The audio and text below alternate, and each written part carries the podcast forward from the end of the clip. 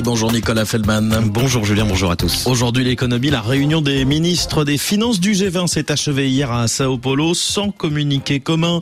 Les nombreuses divisions sur les guerres en Ukraine et à Gaza n'ont pas permis d'aboutir à un consensus sur le développement économique mondial, mais le Brésil, qui le préside euh, cette année, ce G20 a pourtant réussi à imposer l'un de ses thèmes, la question des inégalités dans le monde, cher au président Lula.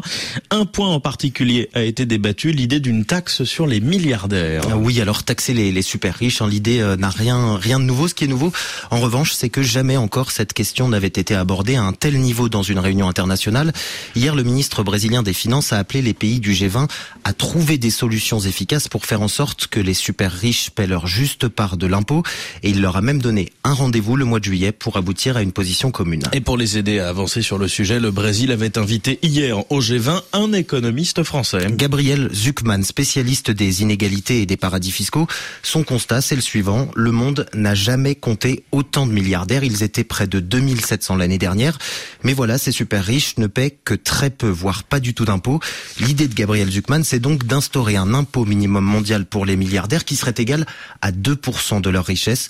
Une telle taxe, si elle était appliquée, permettrait, d'après l'observatoire de Gabriel Zuckman, de récolter près de 250 milliards de dollars. Et Gabriel Zuckman qui va devoir maintenant livrer au grand de ce monde des pistes de réflexion. Eh bien oui, parce qu'évidemment, une telle taxe est très complexe à mettre en œuvre. Euh, comment, par exemple, imposer de la même façon un milliardaire thaïlandais et un milliardaire français qui sont soumis à des systèmes fiscaux très différents? C'est pour répondre à toutes ces questions pratiques que Gabriel Zuckman a été missionné par la présidence brésilienne du G20. Il doit rendre ses conclusions dans les prochains mois. Tout reste donc à faire, mais ses équipes contactées hier saluaient déjà un grand pas qui ne marque, d'après elle, que le début de l'aventure. Alors à vous entendre, Nicolas, on le comprend, le chemin est encore long, mais l'émergence de ce débat au G20 montre bien que taxer les, les très riches, ce n'est plus un sujet tabou. Eh bien oui, puisque en plus du Brésil, d'autres États à Sao Paulo se sont prononcés pour cet impôt pour les plus riches. C'est le cas de la France. Bruno Le Maire souhaite porter ce sujet au niveau des États européens.